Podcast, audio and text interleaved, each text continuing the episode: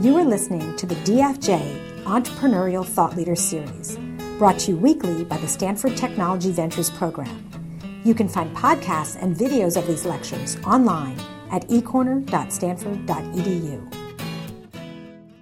Today we have a very special guest. It is my pleasure to welcome Brit Morin. She's an entrepreneur, an author, and the founder and CEO of Brit & Co., which is an online platform for do-it-yourself projects aimed at women and girls. Brit worked at both Apple and Google, and in 2011, when she was only 25 years old, she left Google to start Brit & Co., which has more than 10 million monthly users. Please join me in welcoming Brit. Thank you. Thanks for having me here. I am originally from Texas. I went to UT, so I didn't think that the first time I would be in front of a classroom would be outside of my home state, but it's great to be here. Um, raise your hand if you've heard of Brit & Co. or know of Brit & Co. before. Or if this, okay, Awesome, good. Uh, uh, before this, before you even did that intro, um, I'm going to have a pretty candid discussion with you guys today. I'm going to tell you about kind of my path to becoming an entrepreneur, the hard times, the happy times. Um, it's been four years now, as of Monday, that I've started Brit & Co. I did it all by myself in the very beginning, literally alone in my apartment in San Francisco. Um, now we have a team of over 80 people, have raised over 30 million in funding. So I'll tell you all about that. I'm also going to talk a lot about creativity and why I think it's important um, not just for us as human beings, but for society at large, and how it ties into the maker movement, which is something I'm very passionate about as well. But before we get started, I wanted to paint the mission of Brit & Co., especially for those of you who might not have known about Brit & Co. before today. Um, and this started as an experiment that we did. Um, I had the hypothesis when I was starting this company that adults, and especially adult women, don't think they are very creative. Um, I, my girlfriends all the time, and even myself occasionally, would just say literally things like, "Ugh, I wish I were creative. I wish I were an artist." Um, and I, I kept asking, like, why? Why would you say that when you were three, four, five years old? I'm sure that if people put blocks or Legos or Play Doh or crayons in front of you, you went to town and you just dove right in. And so, like, what happened between the five year olds and the 25 year olds? Um, so I got a group of the five year olds and put them into a room and asked them to do a lot of creative things. And then I got the 25 ish year olds and put them into a room and asked them to do the same things. Uh, we caught it all on video, and here's what happened.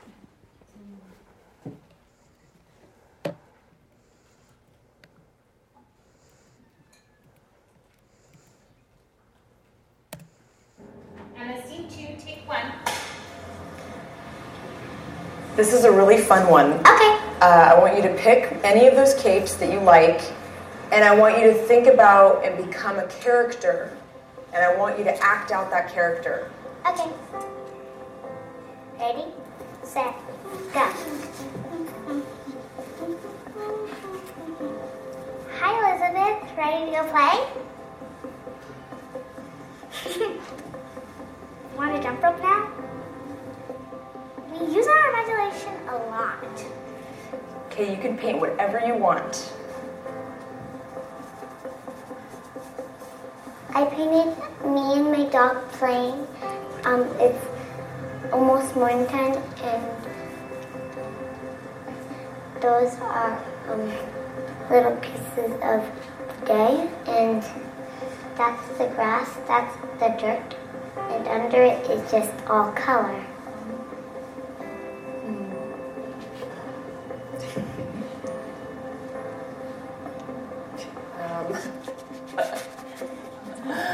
Um,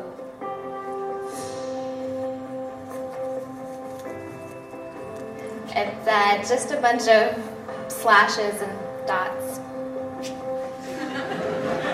I'm not an artist, but.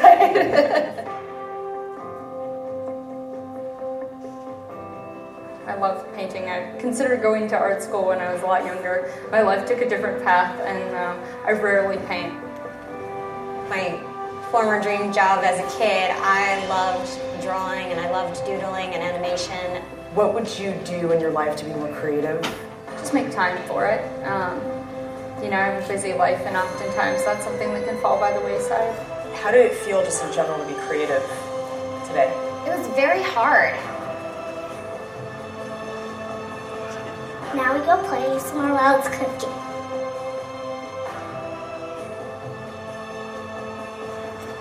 Now it's done, and then we put it back on the table to cool off, and then we dance some more. That was awesome. It was really, really fun. Did anything scare you? Or, No, no, no, no, no, not at all. It was awesome. It was the best day of my life.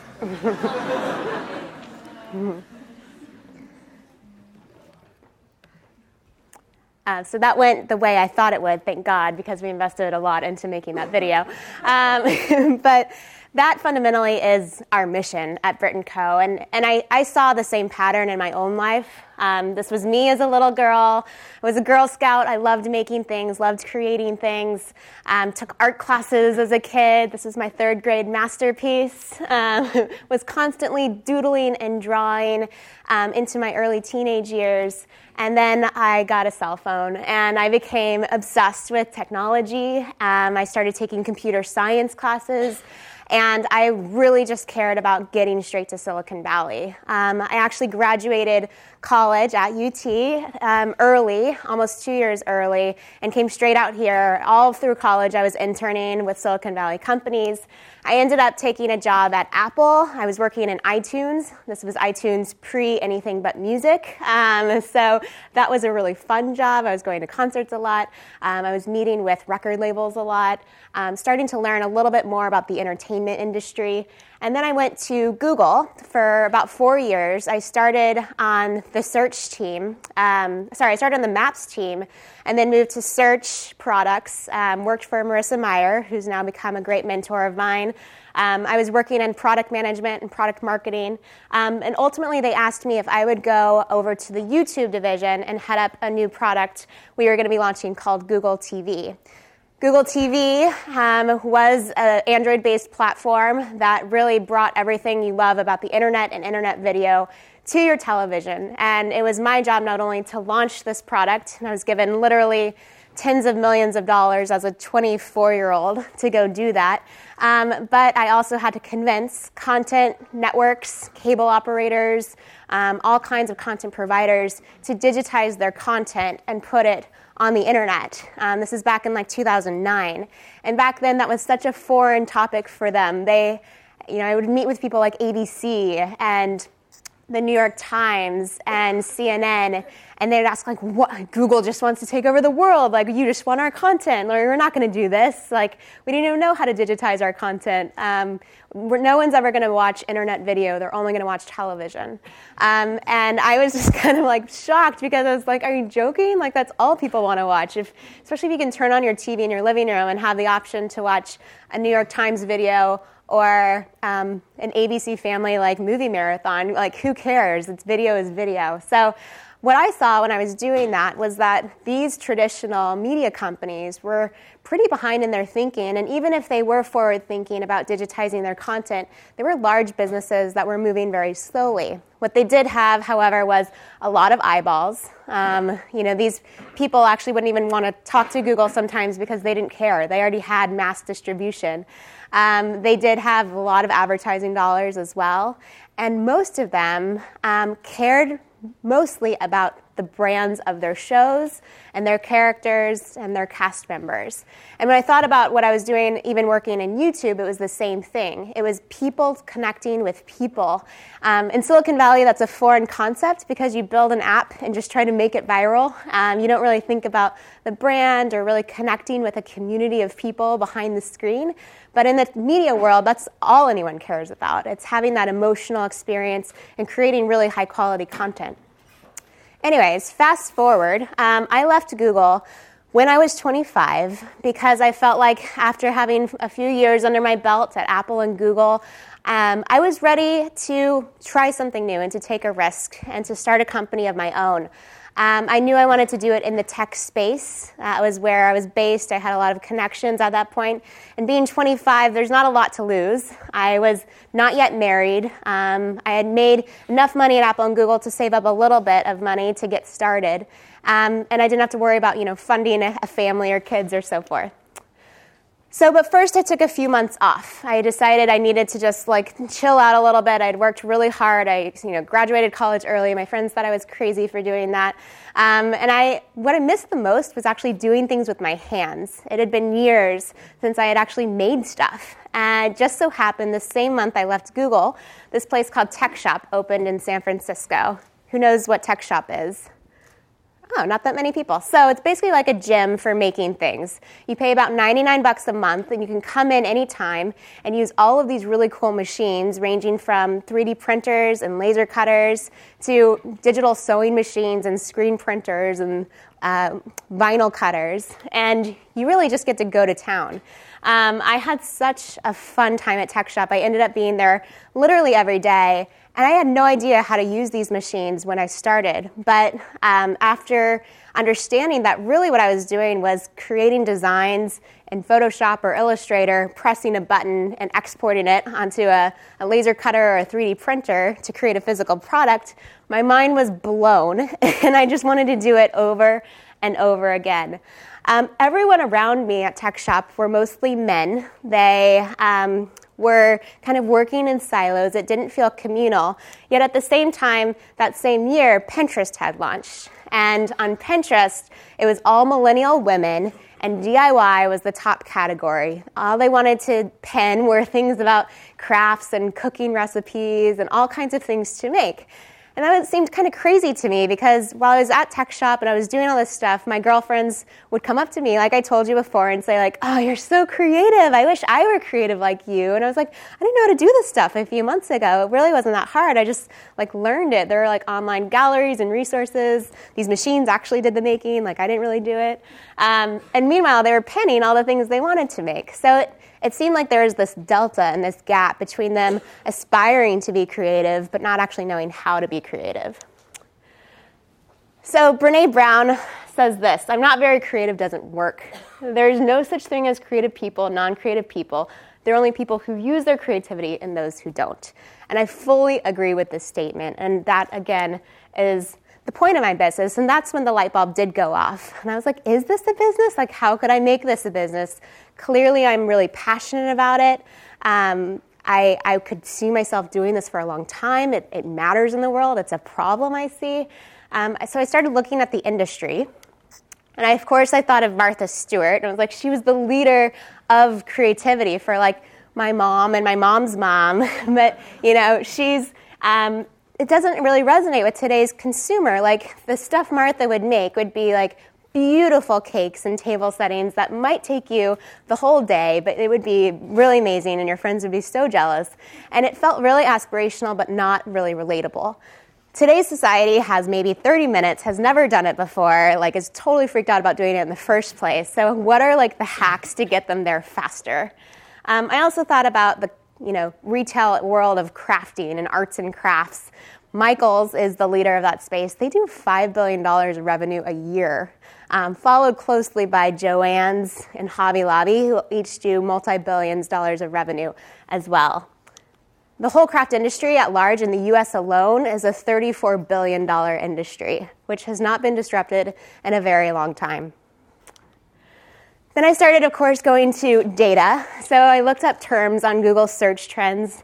How to had been growing over the years. 3D printing, of course, was a new technology that was starting to grow as a search term. And the maker movement, which I found the most interesting, was a term that didn't even exist before about 2007 or 2008. So the maker movement is about this new cultural shift in how people, especially young people, want to be making and creating, and how these new types of machines and internet resources are helping them do that. So, why is all of this happening now? Why are young people really interested in this? I have some hypotheses. Um, I think a lot of it is cultural. So we're seeing each other do it a lot. We, you know, we're seeing trends of artisanal. We're backlashing against packaged food brands. Um, we don't want to buy frozen dinners anymore. Like I know my parents bought me in the 80s and early 90s. Um, we want to shop small and support our local communities. We also have a research report that says if I could actually, I had the right resources, I could make products that are better than the ones I buy in stores. And this is from about 20 to 50 year olds consumers who said that. I also just think like we're tired of screens sometimes. Sometimes we want to disconnect, and we haven't been able to do that. This is the first generation that's really grown up without being forced to take home economics or shop class, who's had two working parents while they were growing up as children, and really just never learned to do this stuff before. Finally, it's just our human nature. Look back at our ancestors. They literally had to create to survive. They had to build things, they had to cook for themselves. It was a part of society. Now, of course, we can outsource all these things if we want to. We can Postmates our dinner over if we want to. We can have people do all the building and making for us. But inside, we are literally made to be creators. So I decided to do this as a business. I really didn't know exactly how I was going to do it, but I knew I had to just start and I, I went back to my Google roots, um, especially for the Google TV roots. And I thought if I'm going to attract a large audience, I don't want to have to pay for that audience. So I'm going to create a lot of really amazing content that's going to get them to come to the site.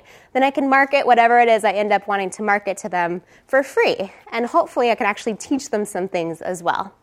So I literally did this all on my own. I spent a few months just making content. I was the photographer, the editor, the writer, the CEO, the accountant, everything. I did have a um, outsourced design agency. I think I paid five thousand dollars to make our like kind of now looks ghetto website. Um, I did all my press alone. I actually scored an LA Times article on the day of launch, which was like huge um, in my opinion. I tried to pretend like I was a ten person company when I was a one person company. Um, and I just kept deciding to like keep going. It was really hard at first. Um, I actually said this in uh, the launch blog post I wrote, which is creating things, businesses, products, software, and crafts. It's my life's destiny. It's my true passion, and I couldn't be more excited about putting my knowledge and skills to use to help others live a more creative and efficient life at home it's nice to look back at that. I actually found that on Monday, which was our four year anniversary, like I told you. And to see that your mission hasn't really changed in four years is something a lot of startups can't say. So I feel proud that at least that's still intact. Um, hiring team is the next step. So again, I was bootstrapping this for the first few months. My first two hires were that guy. He was our first engineer. His name's Paul. Um, and then um, the girl in the back behind him, well, that was a cooking offsite um, for our team, was our first kind of writer, content creator, creative director, um, kind of all rolled up in one. The other girl was a freelancer um, who helped create content as well. Um, and the goal at first was to just continue to create a lot of content, but to build these ancillary apps that we would use to um, create utilities in people's lives. And we were starting with all the life stages. We want to do wedding and home and baby and pets and create ways that people could be creative through software. Um, that's what our team ended up looking like after the first year. We had about nine people. Um, and we ended up actually um, raising um, over a million dollars as our seed round about six months in. We raised from mostly Silicon Valley investors, um, a lot of big names, as well as some angels as well in that round. Um, it was really, again, to launch our first app and to create the content around it that would help drive people to that app. Um, just to touch on this, you know, being a woman, this is a question I get asked about in Silicon Valley quite a bit, especially every reporter asks me about it all the time. Um, and my response is this I think it actually can set you apart. Um, clearly, there are a lot of men in this room, so I'm sorry. But if you are a woman and you're thinking about starting a business, um, I have had the opportunity to not only create a business for women, um, mostly by women. We have about three quarters of our staff are women. Um, but it's a women buy the most things. They're the biggest consumers on the internet. They um, consume the most content as well. They're hopefully going to be president one day. Um, and they, um, it's a great way to set yourself apart from what everyone else, especially in Silicon Valley, is doing. There are far too few women, and I think those who actually are starting as entrepreneurs really can stand out. Um, so the first year, these are some images. Um, that's us taking out the trash in the office. Like it was a scrappy year. Um, again, we had about nine people by the end of the year. This is in 2012. Um, we would also do photo shoots that were really, um, I'm going to use the word again, ghetto. Like we would go up to the roof and pretend like we were in some like fancy um, city or something, and, it, and, they actually ended up looking nice. Like that was in the SF Chronicle on the far left, uh, the far right. Um, but it wasn't that glamorous behind the scenes. We didn't have a professional photographer. Like we were really faking it till we were making it. Um, so, kind of like in summary, um, again, over a million raised, nine team members. We did actually have a small pivot. Um, so, a few months in, like I told you, we were creating these apps and thinking about this whole strategy as content marketing for the apps.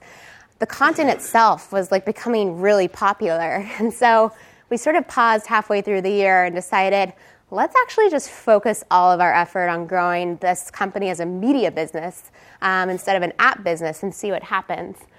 Um, we actually started testing commerce as well. So, DIY and creativity are kind of the essence of what we do. We, we decided to create DIY kits as a subscription business, kind of like Birchbox um, for DIY. So, every month, people would get um, a different project with all the supplies and components they need to put it together in a kit. Um, we, right off the bat, had hundreds of subscribers, um, so it was going pretty well. Started going on television. Um, I put my name in the company primarily because I wanted people to understand that I was authentic as a person behind this brand, that I cared about it, that I was the target consumer and could relate to our um, our demographic that we were reaching. Um, but I called it Brit and Co, and the Co stands for community, and I wanted everyone else to feel like they were part of that community as well. So our community today consists not only of all of our users, but of designers, makers, artists, all kinds of creative people who we highlight um, around the site, and I'll talk more about that later. Anyways, it did help me though secure different types of press opportunities because there was a face to this brand. So the Today Show called up midway through the first year and asked me to come on. And it was crazy to think that my childhood dream of going on Today Show could come true. And, and, and it happened, and I was so nervous about it. And then they kept asking me back. So that was a big highlight of the first year. I think overall, though, the first year of a startup is just ups and downs. Um, every single day, I'm a very numbers driven person. I would constantly be tracking our analytics, and if it was a bad day, I literally like wouldn't talk to anyone the rest of the day. Didn't want to go out to dinner at night. Like I would just go home and sulk. It was an amazing day. I would have dreams about like selling my company and thinking like everything was going to be um, amazing. So it was just like this all the time. And of course, we were scrappy. Like, I remember fond memories of like ordering the toilet paper um, and thinking, like, why didn't we have an office manager yet? Like, why am I the CEO doing all of this? Um, and that's just how it has to be in that first year. Um, so, my learnings uh, data, data, data. We use that data to understand that our content business was by far and away growing faster than the app business and decided to really focus our efforts there. Um, that leads to the second point of keep your mission. Don't be afraid if your execution tactics need to change. And if you think you should fire someone, it's already too late. I had to make my first fire that first year. Um, we had an engineer, literally, he brought in a six pack one day to work and um, just kept drinking. And, we were, and I was like, what is happening? And he was a really amazing engineer, um, but had a really terrible attitude. And um, in Silicon Valley, amazing engineers um, are, are, there are many of them, but it's really hard when you're a small startup to attract them. So it was a really hard thing for me to have to let that person go, but it was right for the company. Um, and be a waffle. There's this book called um, Women Are Spaghetti and Men Are Waffles, um, which is basically about how our emotions interact with each other. So women like have, I guess, the uh, point of this from the author's perspective, the women have all these emotions and they're loosely framed, and men just compartmentalize things and can easily move from one thing to the next. And I learned in that first year that you really have to control your emotions and you have to be able to fire someone one minute and step into a, an interview with the New York Times the next minute and be extremely positive and happy about everything going on in your life. Um, and that's just the way that business works. The second year, um, we were starting to outgrow our space. We literally had conference rooms and bathrooms. Um, again, to the scrappy theme. Um, we did double in size, though. Um, So, and we raised a Series A. So we raised over $6 million, um, continuing to secure really great press, um, about 20 team members. We ended up killing subscriptions, uh, the business I was talking to you about, um, not because it wasn't working, but because our customers really wanted to customize all of their products. Um, so in their projects, so they wanted to make jewelry instead of home decor. They wanted a baking project, and operationally, it was just not possible. Um, so we decided to sort of put a can on it until we rethought commerce and what that meant for us. Instead, we upleveled our content. We finally hired a professional photographer. We hired more editors. Um, we hired a sales team so we could actually start making money. Uh, we launched a New York office. We launched Remake, which um, Tina actually was, was able to speak at this year. This is our third year doing it. The first year, Remake is a conference and a festival. Um, the conference is focused on all of the biggest influencers in the maker movement, um, ranging from neuroscientists to artists to um, musicians. And the festival is a place for the general public to come and actually just get their hands dirty, learning how to make stuff and shopping from makers and artisans. Um, so that was a really big deal for us. We did secure major partnership deals. Um, I became a spokesperson for companies like Target and even Velcro. um, and we were beginning to really get into the press cycle more and more, continuing to do television and, and things like that as well. So this was really a good growth year for us. Um, biggest learnings hire a sales team as soon as possible. I was probably about a year too late on this. Um, learning that I could do a million dollars in revenue in a year was shocking to me, um, and it was really just took a small team of salespeople to go make that happen.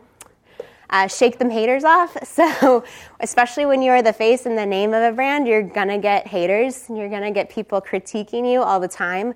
That was probably one of the hardest lessons I had to learn in 2013, the second year. Um, it's it's difficult. Like celebrities talk about this all the time, I guess, but it's like everyone has an opinion about you and the work you're doing and why you're doing it and what your motives are. And um, now, uh, my response to this is that if you believe you are truly a good person who is really kind to people and you have a good mission, you just want to help people do more of like what they want to be doing, I don't know if anyone can actually bring you down. So that's been my response to all the haters. And then content quality is king. So as soon as we leveled, we up leveled our content. I mean, traffic just exploded. Uh, we had amazing photography, amazing journalism and writing, and we really saw that payback for us. The third year, um, our team, we didn't actually have to fundraise, which was a big deal. Uh, if you don't have to fundraise, you shouldn't. Um, we doubled again to about 40 people. This is last year, 2014. Um, and I would say this is the year we really truly found product market fit. We were um, tripling, if not quadrupling, in growth year over year, both from a revenue perspective and a user perspective. Um, we did re enter commerce um, again, and we started by really testing. We did two week sprints, um, which you know we would put a new product out there, um, meaning a software product, and a different variation of commerce. And in two weeks or maybe a month max, we would understand if it was successful. So we had parameters set up to understand and gauge what do people want to buy from us? Um, what, what do they not want to buy from us? And let's do more of that and less of the things that they don't want to do. Um, we, we ended up finding that people really wanted to come to us to learn. They wanted to take classes about how to do this stuff because they didn't know how. So we started launching classes ranging from calligraphy to coding to cake decorating to digital photography. We started giving them the kits of all the supplies they needed to take those classes. So if you want to take calligraphy, you can get the inks and the pens and the papers and everything you need. Um, and we found that they also wanted to support artisans and makers, um, but they sort of felt like going to a place like Etsy was a little overwhelming.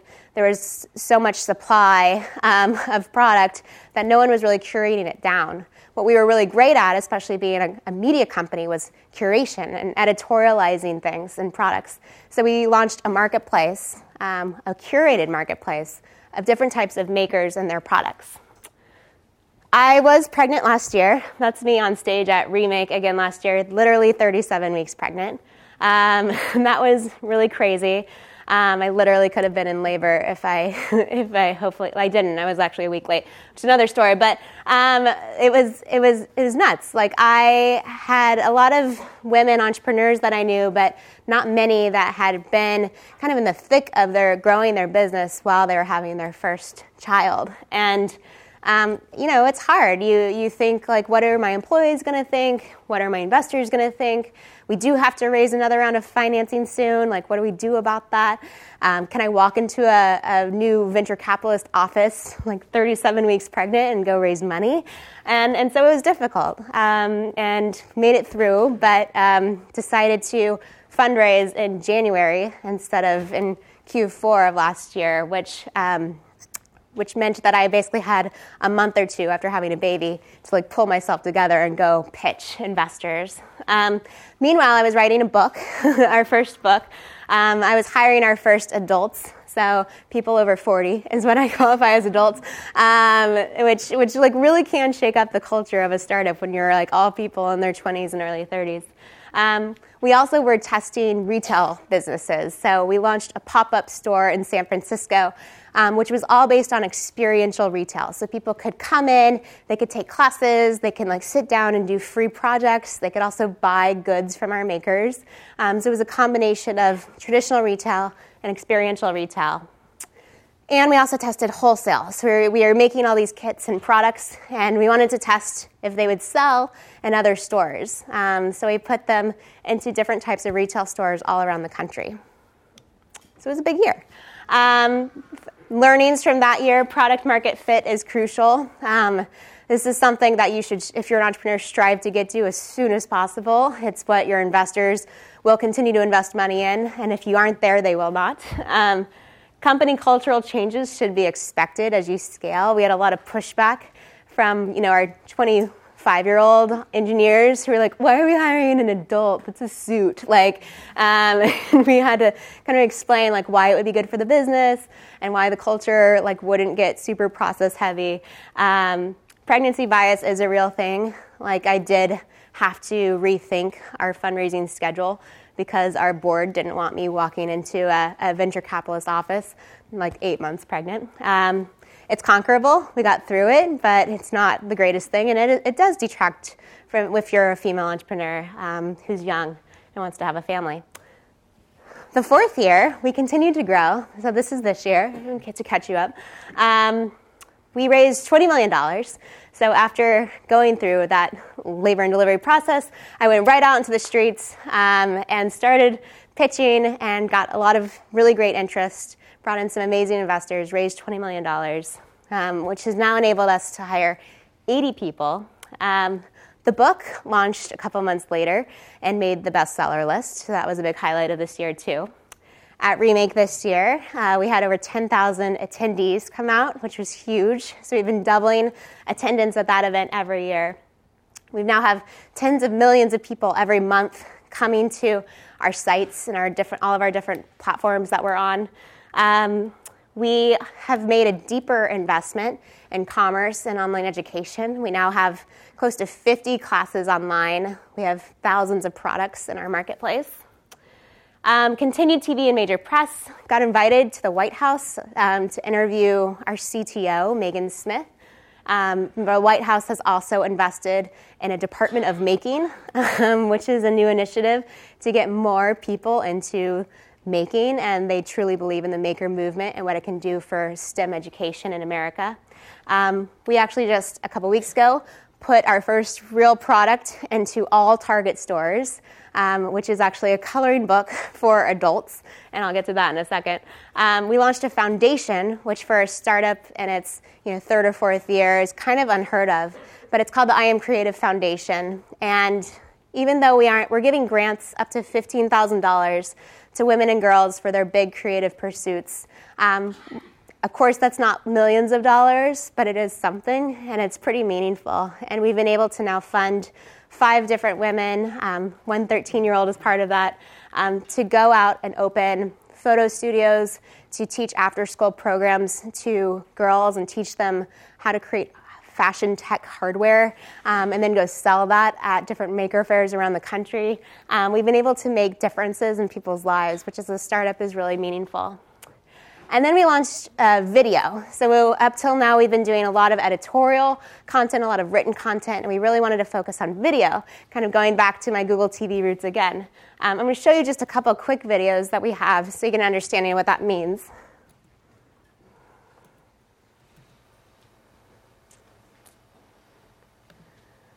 So this first one is really just basic. It's a how-to series that we created.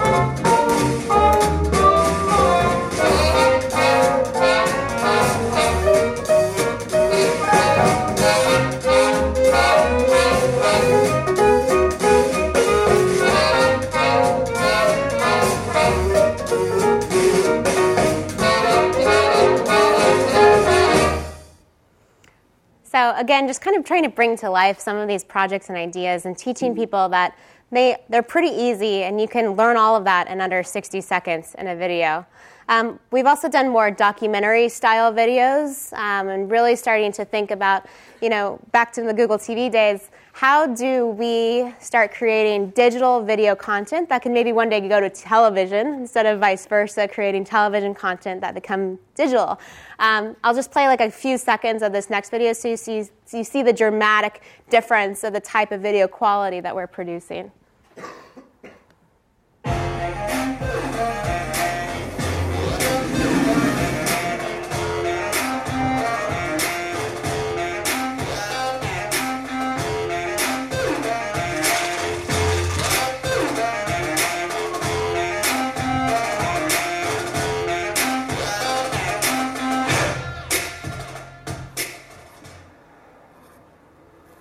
There's no real recipe of how I, I work. My opinions and outrage slowly grow in me based on my everyday experience and things that I see. The way the media portrays women and sexuality, that bothers me a lot. The importance of how you look, the certain way of being feminine that is something that goes very deep in your self esteem. I think that has been the tool to keep us down. So it, go, it goes on for a few minutes, but um, the point is that we're doing a variety of different types of creative directions with video. By the way, that woman, she was um, working at an ad, ad agency hated all the way that the media was stereotyping women in advertising and started, decided to start vandalizing their content and putting up pictures on top of it. Um, it's a different story about creativity and about art that we really wanted to tell. It's a little deeper and a little bit darker. Um, anyways, our brand is expanding though to think about all the different ways we can tell stories about art and creativity that aren't just practical how to projects. Um, we really are trying to be really mass and understanding the world of creativity. Um, so, my last year, what have I learned? Moms are superheroes. Um, it's true. I, I, feel like a real superhero. There's literally a point um, in my day when I was like out there pitching, doing press interviews for the book launch. Um, I was breast pumping in the back of a car like an Uber, and the guy was like, "What's happening in the back seat?" Um, and it was totally nuts. so um, I've had to completely change my life and my schedule, and randomly, like this has been our best and most successful year yet. So I don't know, maybe there's an alignment there.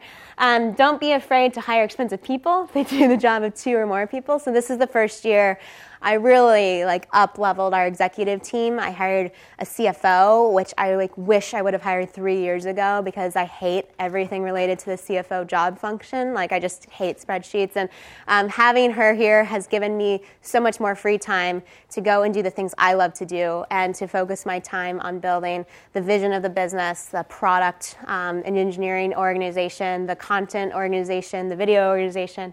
Um, so, anyways, uh, that's the second one. And the last is two most important company traits have been communication and focus. Um, so, there's a period when you're under growth between 50 and 150 employees. This is a pattern that happens to all startups where um, you go from this team that everyone knows each other and everyone kind of hangs out together to there being cliques that form to hiring your first real HR person, um, your first lawyer. There's more processes, um, and everyone starts getting upset and clicky and like passive aggressive. Um, the thing that you have to do the most is over communicate why you're doing the things you're doing, why you're making the changes you're making, that you know reinforce how important everyone is on your team, um, and reinforce the focus of the business. You can't be doing a million things. You have to really focus on the things that are working and do more of those. So what's next? Um, well, for Brit & Co, we're going to continue to really scale as you know a media business. We're going to keep doing more video, more editorial. Um, the media has like really um, beautifully aligned into this online education platform, which is another version and an adaptation of video, in my opinion. Um, and then continuing to create products and to help other makers sell their products, and that's kind of what we're up to. But more importantly, I'm interested in what's happening in mass culture. Um, and there are two trends that I'm really seeing. The first is mainstream creativity. Literally, as I was driving down here today, a New York Times reporter called me wanting to interview me because she's under the pretense that creativity is the next meditation. And that's exactly what I've been starting to think about this year. We've had, that's like under the pre- same pretense of why we met. I'm fascinated with the neuroscience behind creativity and how it really can impact your brain. This is me at Burning Man this year. It's the first time I ever went. It was a crazy experience. Um, I was there for two days, and I thought it was like this crazy rave in the desert. But what I found was that it was this beautiful place where people were making art, um, and and not they weren't afraid to express themselves. Um, were, this woman is dressed up all in tutus, like literally that's all she's wearing, um, which is really crazy. Um, celebrities even are starting to go to this festival, um, and they're experimenting with their own creativity and the way that they dress and the way they act. Um, I look at my son, who's now one. His name is Ansel, and he wants nothing more than just to do creative stuff all day long. And again, like I keep coming back to this, like why is this good for humans, adults and kids alike? Um, we tend to find that there's a lot of data about how creativity can be good for your well being. Um, so, it can reduce cognitive impairment um, as you're aging. Um, we also find that anxiety disorders, which are the most common mental illness in the US, is the most common um, is um, help is helped by creativity. Um, coloring books, and uh, back to kind of my point there, are one of the things that are helping people with anxiety and depression relax and de-stress. Four of the top ten Amazon products from this year are adult coloring books. All of Amazon products, four of the top ten.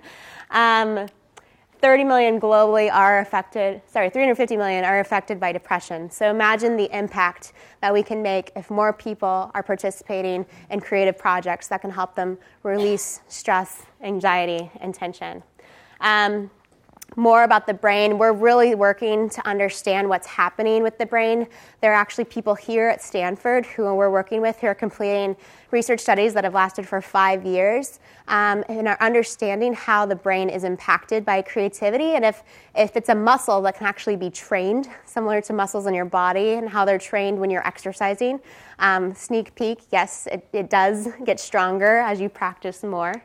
Um, this was an example of the coloring book we launched just to start proving this stuff to the mainstream culture. We did it in partnership with Crayola. Um, and we're continuing to scale our online classes, like I said. I really think part of the reason why people aren't participating in creative projects is because they don't know how to start. They literally don't have the skills that they needed that other past generations had. The maker movement, though, is what's more exciting to me. Um, and this is something that will continue um, to get bigger and bigger every year, like you saw in that Google search graph. Um, it's about everything from kind of the analog world of making and creativity, um, traditional arts like letterpress, which are coming back, um, but also all the benefits that technology is bringing to how we're making and creating. We're able to open source our designs um, so that others can freely download them and access them. Um, there are online learning platforms, not just from Brit & Co., but from others as well, where people are able to get educated if they don't live near a college, university, or any type of workshop that offers classes. Um, 3D rendering is so cool right now. This is a new startup called Modsy that launched. You can literally take a picture of any room in your house and they'll 3D render it um, and show you what real furniture looks like in that room. They're importing products from like West Elm and Crate and Barrel and letting you swap things in and out. So, from an interior designer's perspective, like this is a new way to think about creativity. Um, smart devices, of course, and machines that are helping us learn things faster. This is a favorite example of mine. It's called the gTar. It's an iPhone connected guitar. It literally shows you the chords um, from an app on your phone that you should be playing. So it teaches you how to play the guitar just from looking at your phone. Um, crowdfunding, of course, is what's enabling all of these small entrepreneurs and startups to actually get started. We've seen some amazing new products launched because of Kickstarter and Indiegogo. There's only more of that to come. 3D printers, which has not yet gone mainstream for sure. They're still very expensive. Quality isn't there yet, but they are getting way better. People are using them to create human tissue and bone, to create all kinds of food. I'm an advisor for a company that's actually using 3D printers to create real clothing and textiles um, through a process called electronic spinning. Um, and in the future, imagine going into your closet, downloading a sh- blouse design from J. Crew, pressing print, and having it export for you in a glass machine. Like, this is a real future that's literally years in front of us. Um, so, what does this mean? This is all just a few years out. Like, we're in this moment before, you know, when inkjet printers were only able to be found at Kinko's. And we're in that moment with 3D printers right now and a lot of the maker movement. But soon we're all going to have access to these devices. They're going to be just a couple hundred bucks. We're going to have them on our desktops, in our kitchens. They're going to be the way that we produce and manufacture on our own. And so, what implications could that have? It's something I'm thinking a lot about. Maker spaces right now are the FedEx and Kinko's of the world. It's where people are going to use these machines and devices. Um, I think these will continue to be popular for the next two years until we see those price points fall. Um, the cost of prototyping because of these maker spaces has gone down significantly. You used to have to prototype things in China for like tens of thousands of dollars. This is the Dodo case. It's an iPad case. You guys might have seen it before. Literally, it was made in just a couple weeks for about $1,000. Um, Apple saw it, decided to pick it up in their online store, sold like a million dollars of product within its first month. So, all for just a thousand bucks and a guy who's tinkering with a laser cutter. Um, I'm really excited about customization. Think about the idea that if we have this long tail manufacturing or you're able to make stuff on your own, you can add your name to things. You can add colors that you like. You can scan your body and make things perfectly fit you the way you want it to. Customization is going to be a really um, big option for us in the future but it does open us up to copyright issues. Think of this a lot like the music industry. If we're all able to download and open source files, what does that mean? Does the designer who made the J. Crew blouse get credit when you, des- when you download it? Does he get paid? Can I illegally send that file to someone else? Um, it's going to get really interesting with the way that digital files are transferred for product designs. Um, the whole nation, like I mentioned, the White House is behind this, is incredibly excited about STEAM science, technology, engineering, art, and math. And I say STEAM because art is included in that. and the White House is starting to use that term as well. But we're seeing kids, especially those in their early preteen years, really embrace this. Um, I'm meeting, I mentor a group of 12 year olds who actually know more about CAD design than me, and it kind of freaks me out. And they also speak Mandarin. Um, so the future generations are definitely in this. But of course, it all comes back to play. Regardless of how this affects our economy or different industries, I hope that people will also just take time to participate in creativity in their daily life. One exciting note to end on is that with all of these changes with the maker movement, people are predicting that self manufacturing in homes could equate to a $55 billion industry by the year 2020. That's just five years away. This is on top of kind of the arts and crafts industry that already exists. So this industry is only getting bigger, it's getting bigger very quickly. So pay attention. That's the end of my talk. I have a few minutes for questions, but I hope everyone in here will also just take away not only my story and what I think is exciting about the future, but the fact that all of you, I don't care how old you are, were that kid one time who played with Legos, blocks, paint, told stories, and you're still that person today. Thank you. Questions? So eight minutes if anyone has a question. Yep. Yeah. Uh, what would you change, like, your hiring process? You know, how you said, like, I wish I hired some people earlier. You know, like, how, you know, would you change anything about yeah. So she asked, what, what would we change about the way we hired and the order that we hired? Um, I think coming out of the tech industry, I was very um, um, serious about hiring engineers at first, um, which is always a good thing to do. You know, every company today is a technology company uh, and needs engineers, but I think a salesperson from the start would have been a really smart hire. The sooner you can start creating and generating revenue in your company, the more freedom and autonomy you have about whether or not you want to raise more money, whether you have to, um, and how, how investors are valuing your company. Um, and on that note, if you're going to be generating revenue, hiring a CFO who can really manage those budgets um, and maximize kind of your profits and losses is a really great thing to hire early on as well. Yep, in the back. As some people say, you know, with great Series A comes more responsibilities to more people. Um, I'm wondering how you balance all of this stuff, you know, the needs of the venture capital, needs of people in your company, the philanthropy, and of course, stuff that's healthy for yourself. it's a good question. Yes, how do I balance everything? So, I have investors. I have a we have a foundation. I have a real life sort of.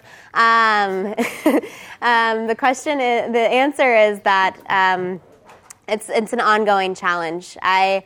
Um, especially now that I have a family, um, I'm constantly torn between, you know, whether to hang out with friends or to go home and spend time with my son or to go to an important business dinner that may or may not lead to a major partnership or a future round of financing.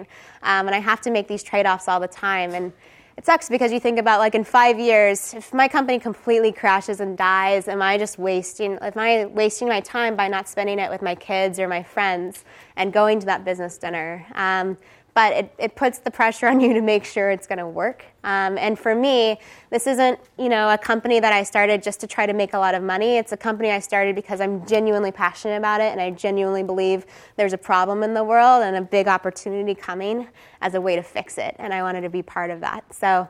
Um, I'm just excited because my life and my work are almost one and the same, and that makes it easier to create that balance. Yep, right here. Can you tell me more about uh, how did you find product market fit? Sure. He wants to know how we found product market fit.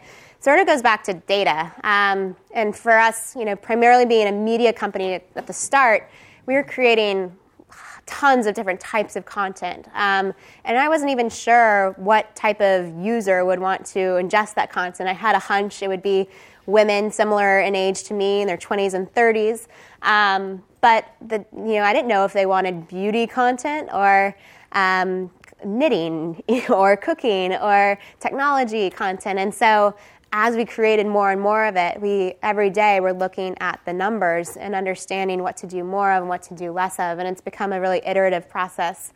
These days, too, as a media company, you're putting your content on all these social platforms, and every social platform responds differently. So that's been a big kind of awakening over the last year. We have we have over 40 million users a month on Pinterest alone, um, and that audience loves cooking, crafting, kind of beauty content. We do a ton of that type of content just for that audience.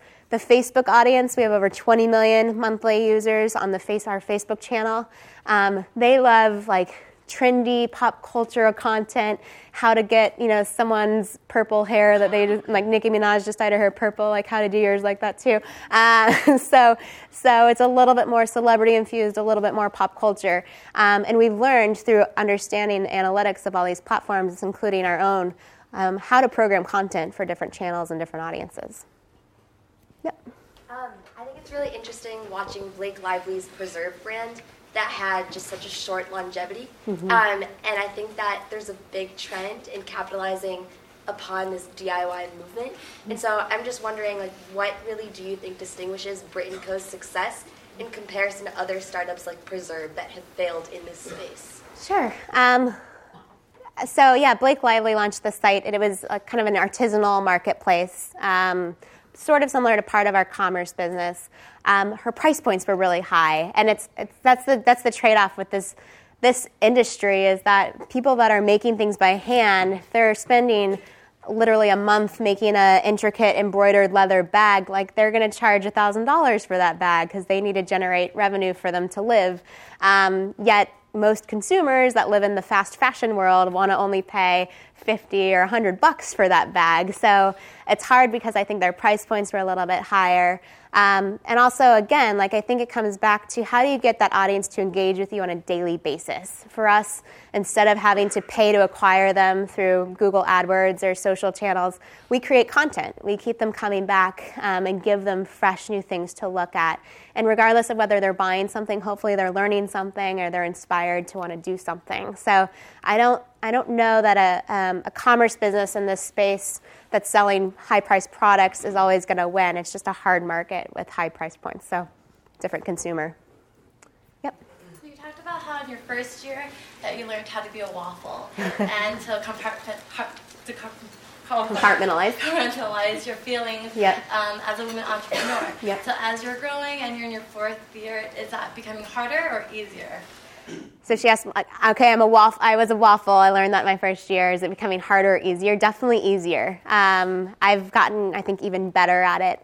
My husband calls me a rock. Um, I'm just hard to break. It's, you know, anything can happen to me, good or bad, and I just try to stay solid and level about it because I know in startup world everything's temporary. Um, you raise a $20 million round of financing and everyone's giving you high fives and press are writing about you all the time. And in the back of your mind as an entrepreneur, you're thinking like, will we raise again? Like, is this going to, la-? you know, like everything, you're thinking about the end of the world, yet you just secured runway for like two years. So, um, your thoughts are always going to go back and forth, and you just have to find that middle ground. I've gotten a lot better just through experience and practice.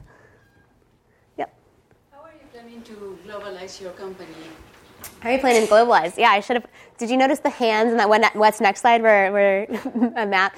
So we are definitely thinking about that. Probably um, preparing for it in 2016 and actually starting to globalize in 2017. The um, maker industry is happening worldwide. The maker movement, the DIY kind of culture. It's not just in the U.S. So we're really excited to bring it to other countries. I'm sure you'll agree this was totally inspiring. Hopefully, mm-hmm. all of you will go out and do something creative today. Thank mm-hmm. you so much. Thank you, guys. This is great. You have been listening to the Draper Fisher Jurvetson Entrepreneurial Thought Leader Series, brought to you weekly by the Stanford Technology Ventures Program. You can find additional podcasts and videos of these lectures online at ecorner.stanford.edu.